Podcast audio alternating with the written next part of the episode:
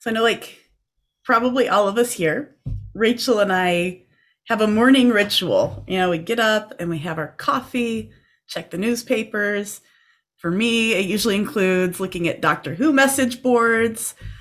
And now we've added solving the Wordle to that routine, which I'm guessing several several of you probably are also doing Wordle.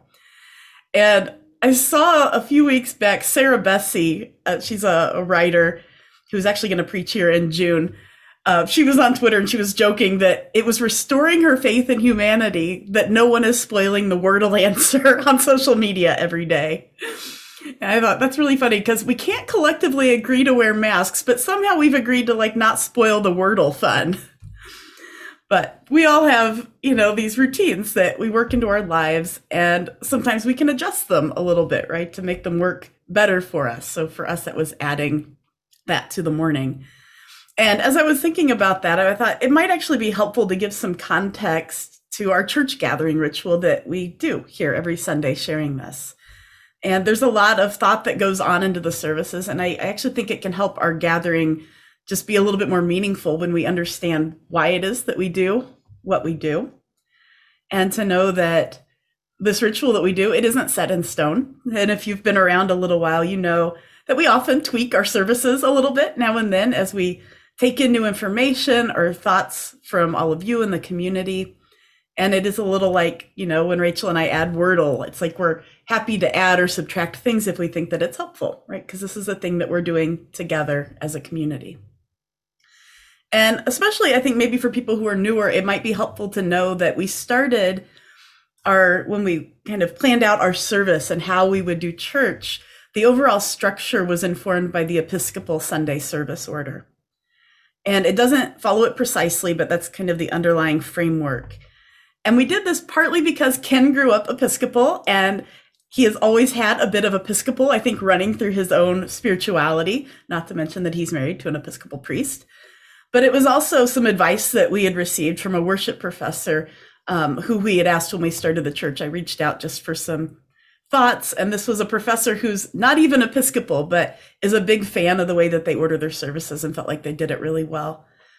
And I also thought using that Episcopal structure as the underlying, it also feels a little more true to the place where we're located in the larger church right? Our our worship, um, it looks and it feels different than our Episcopal friends for sure, but we have quite a bit of theology that's in common.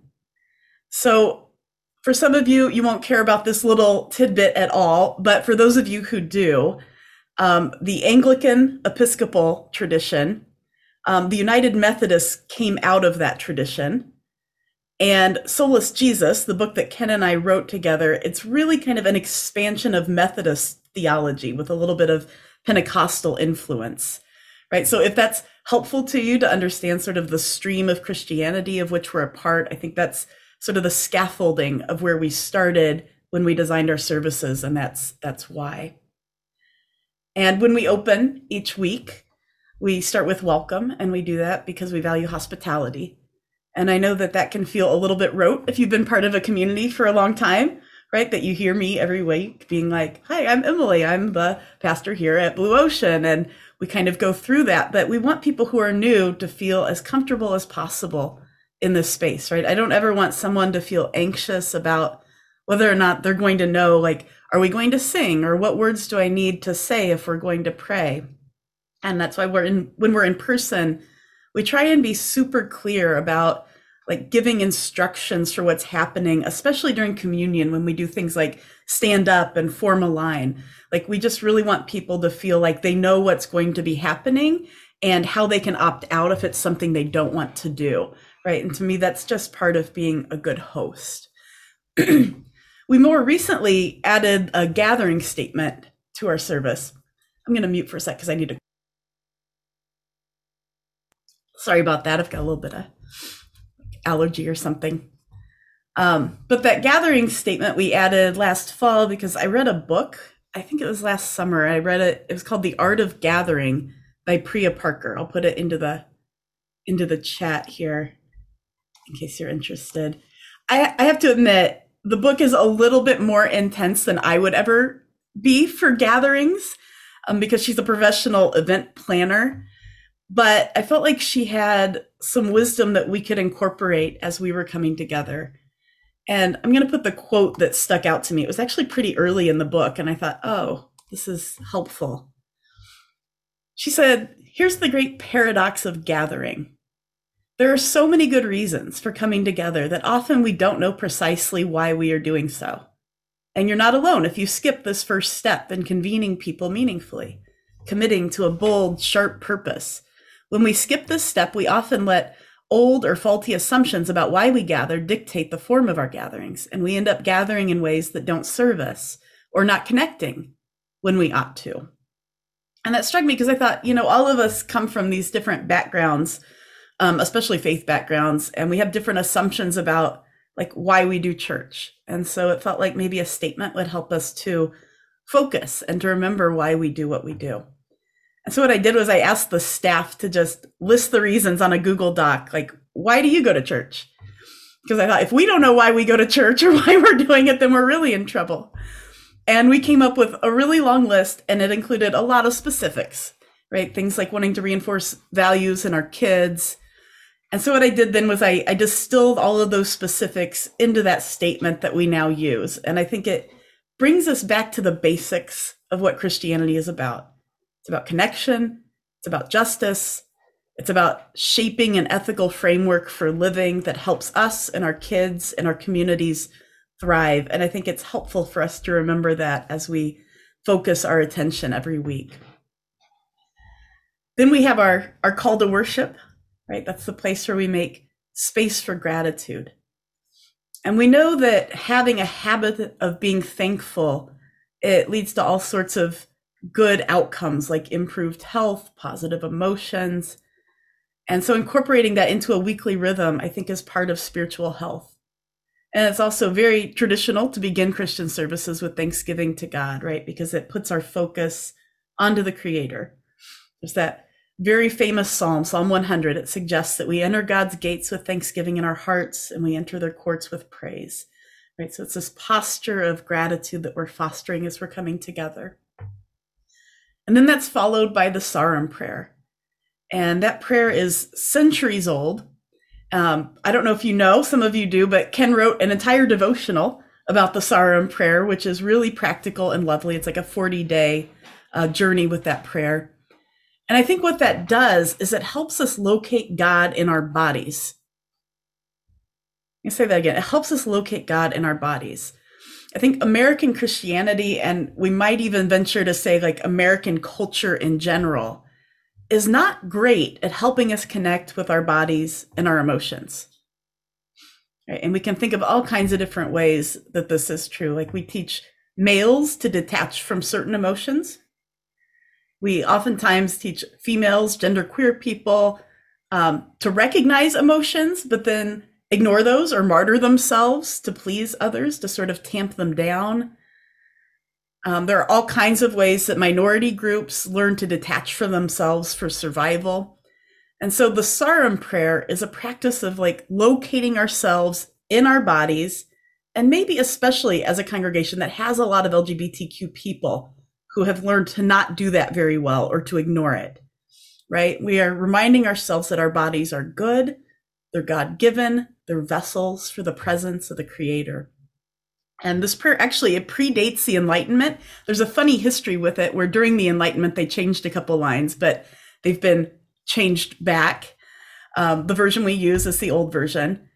And what it does is I think it helps us remember that our hearts often lead our thinking and that that's not a bad thing, right? That we, we pride ourselves on being rational beings, right? I think, therefore I am, the very big Enlightenment idea but studies increasingly show that we're actually a lot less rational than we like to think, and that our emotions are actually quite smart, and that our hearts often lead our thinking. And in a culture um, that doesn't like to talk about death or grieving, I think this prayer helps us remember that God is with us in our departing and that we talk about that, right?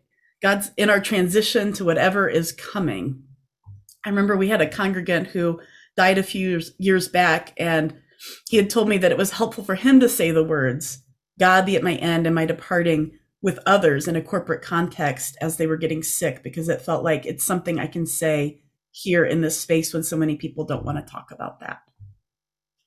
Right. And then we do the kids minute and we have our scripture reading. Um, we only do that kids minute on Zoom because there's no Sunday school. Usually we'd have Sunday school.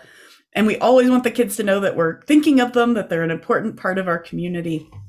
So we try and prioritize that. And then we take the scripture that they read each week from the lectionary. So if you don't know what the lectionary is, don't worry. I didn't know what the lectionary was until well into pastoring because I don't come from a tradition that uses it. But what the lectionary is, it's, it's a it's a book or it's a collection that provides a few scriptures for churches that can be read aloud each week, right? So it's the same scriptures are used in every church on the same Sunday, right? So, like, for instance, Hope read us um, a passage from Luke chapter 6 this week. And so that same portion of the Bible is being read in thousands upon thousands of churches, maybe millions, I don't know, but thousands at least, all around the world this morning. Right. And a lot of churches who do this, the sermons are then built around that lectionary reading, not in ours, but many, many of them do that. And I think that using the lectionary, it can help us feel connected to the larger global church body, right? That we have this thread that ties us to what other people are also reading together. And we do it with a few modifications, um, though we always use the easy to read version of the Bible so that our, our young people don't feel overwhelmed by the by the uh, language of it. And whoever's preaching usually chooses the scripture. So I'll just speak for myself here, but I readily change large words even then if I know that we have like a seven year old who's going to be reading this weekend. I also occasionally will just discard the lectionary completely if the reading doesn't have enough context. Right. So I'm always thinking about what would this verse sound like coming out of the mouth of a young child? Right? So if the verse is about like smashing our enemies' heads on rocks, I skip it. or I think just some scripture, it just needs context for it to be useful. And especially if there's violence or if the portion has been used historically to um, harm particular groups. Right. I think having a kid read something that's been deeply harmful without any context for the listeners is not helpful to our community, right? So we try and be discerning in how that's done. Announcements are announcements, right? They're about life together, hospitality, letting people know how to find resources. Um, so the sermon is the sermon. and it feels weird as a pastor to talk about the sermon. And I'm sure I could go on and on about it. Don't worry, I won't. But I think it's helpful to say it's the time that we take together to to consider our shared stories. Right? That you pay me and the other staff in at least small part to wrestle with these stories and to look around for different lenses so that we can deepen our, our collective wisdom about how to approach them. To study Midrash, especially Pastor Caroline, who loves studying Midrash to think through how our stories can help us respond in practical ways to what's actually happening in the world.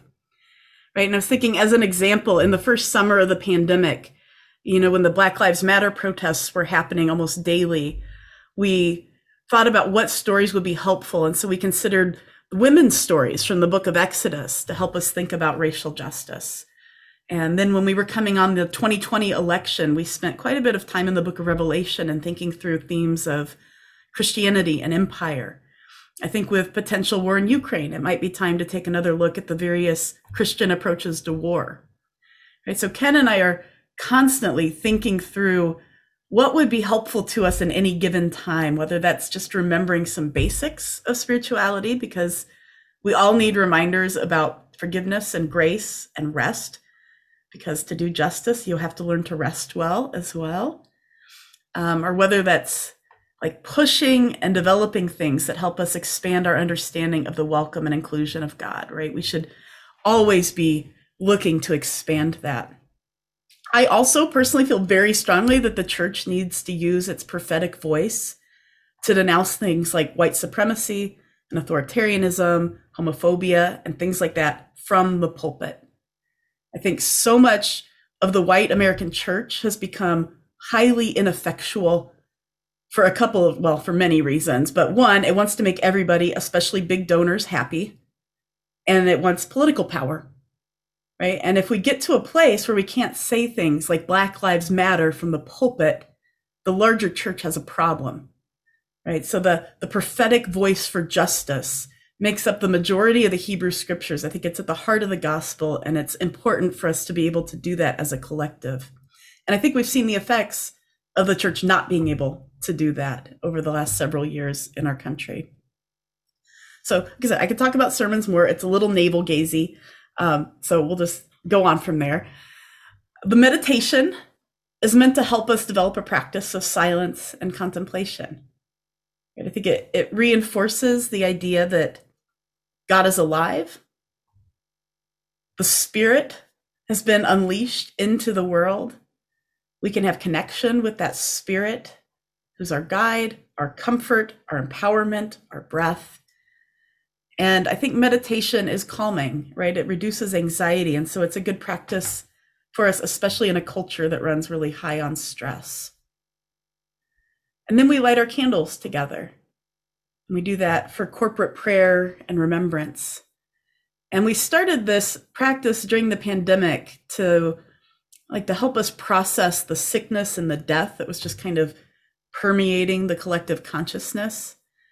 And we did it to help us acknowledge the Black Lives Matter protests that were taking place in the wake of the, so many shootings that were happening.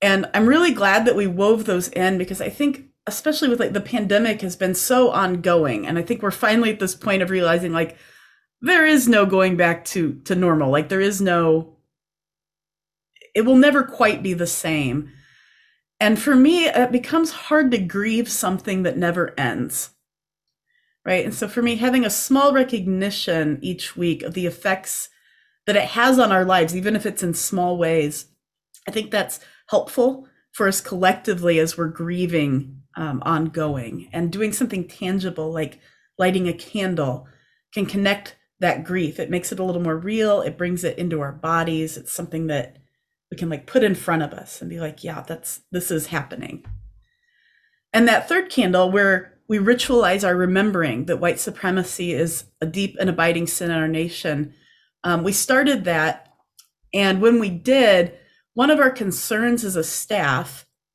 was that naming so many BIPOC people who have died violent deaths and doing that repetitively might be re traumatizing, especially for our BIPOC congregants. Um, the feedback that we received at that time was that it was hard, but probably good for the mostly white congregation that we have to face the violence and the reality of white supremacy and to kind of own that. I also think it makes space um, for mourning right? So it's something that we've kept. We're open to reconsidering or thinking through how that's done differently. Um, we went to a rotating list of names, but sometimes we'll like keep one name every week. Like right now, Amir Locke, we're keeping for a time just to help us grieve such a recent loss that we know has caused a lot of pain. So we like to make space ritually to recognize that. And then we follow the candles with prayers of the people, which I don't think needs a lot of explanation that the Bible encourages us to bear one another's burdens. And so we can name people who are on our hearts and we can do that in community. And I think that helps us know that we don't carry our worries alone. You know, sometimes things are even too hard to pray. I know for me, like sometimes things feel too heavy. So I'll put a name into that. And I'm like, the communion of saints can hold that in a time when maybe I can't hold that right? Some of the regulars on the list are people that I know and love. I don't know if my mom's, I didn't even look if my mom's on here this morning. She oftentimes will attend church, but Mike and Janine, yeah, she is. Hi, mom. Mike and Janine are my parents. So when you pray those every week, that's a way that I can pray for my parents in the community and let you share in that. Um, yeah, for me, I think it's just comforting to know that there's a whole host of people who can hold our concerns with us after that, we do the Lord's Prayer and communion. And don't worry, I'm not going to go too deep into that because, in my opinion, communion is probably the most important ritual we do. It has so many layers of meaning. I could do a whole sermon series and maybe will on communion. but if I could try and and do a basic summary, you know, the, the, the symbolic communion table is what holds together all believers everywhere for all space and time, both past and present. Right? It's the thing that binds us all together as the body of Christ, and it symbolizes this vast, mind blowing inclusion of God. It's meant to expand our hearts and our understanding that everyone is us. Right? The only table rules, you don't get to make table rules about who's allowed to be at the table. It also symbolizes the first fruits of the Christian hope of a table or of a world where justice and peace and love are meant to permeate. It symbolizes our resolve to never scapegoat people. I think during communion, we remind ourselves every week, week in and week out, that as Christians, we view Jesus as the final scapegoat. Right? We remember that he was unjustly treated and that God vindicated him by overturning the death sentence that we humans wrongly meted out to Jesus. And God raised Jesus from the dead to declare that death sentence null and void, and that we in turn are to treat others justly, to welcome them in the full belonging in the community of Jesus, right? We are all welcome at this table. Some of that comes from a Girardian understanding of the cross, which I owe to our new congregants and will do a bit in Lent but that is that is kind of the summary of my understanding of that. There's a book that our our Tuesday book group read a while ago, a couple years ago, I think now, Braiding Sweetgrass by Robin Wall Kimmerer, who is of the Citizen Potawatomi Nation. And she had a lovely quote that I'm going to share in the chat. She said, ceremony, uh, ceremony focuses attention so that attention becomes intention. If you stand together and profess a thing before your community, it holds you accountable. I'm going to read that first part again. Ceremony focuses attention so that attention becomes intention. Right? So with communion, I think we are professing our intention to welcome others and enact justice, and that we can shape ourselves in a rhythm of doing this every week. And we close with a song. And I think there's a lot of reasons for that. Also, could be a sermon, but in part, music helps us remember things well. You know, I know there are phrases that I find helpful sometimes if I'm going through a rough patch in my week, or maybe if I'm feeling extra joyful. Um, a song that we sing at church might spring to mind and give me words for what I'm feeling or what I'm praying. And so, in that way, it's a spiritual tool that can almost help us with like mantras. Oftentimes, I've found that people who come from church backgrounds um, and maybe this is you like where you've come from a church background where you felt hurt or manipulated. Um, sometimes they find music hard because in some settings that that unifying it can be almost hypnotic effects of music that it can ferment that that's been abused in in many settings. And so maybe it's helpful to know that we're like hyper aware of that at our church. And I hope we are never using it in that way. I know I could give stories from my own background in a sermon sometimes where I could flesh out that more. But the way that I think about singing in church is that most humans have an inbuilt desire to connect through music. I think that's it's a part of most humans. It's why we go to concerts, right? And we're like experiencing music together or singing. It helps us feel like we're part of a larger whole, right? We're connected to other people. We're like experiencing emotions um, that maybe we have another hard time connecting with. Sometimes I think we can even glimpse a sort of transcendent feeling of unity with everything. And when we sing together, our breaths and our heartbeats sync, and we start to feel the boundaries that separate us start to break down. And so I think understood in that way, I think singing can be a helpful spiritual practice because it can help us recognize our common humanity and it can help us get in touch with some of those deepest prayers that we have. And it's a way that we we worship the creator. And I think the word worship is much wider than the word music. Um, but it's one way that we worship and that we thank and praise God and that we share ourselves with the divine. And then we end with a benediction, which is just a traditional blessing that I also view as hospitality, right? That we send each other off into the week with the support and the love of the community of faith, blessing the different ways that we bring God's love and justice in the world and working toward God's good realm.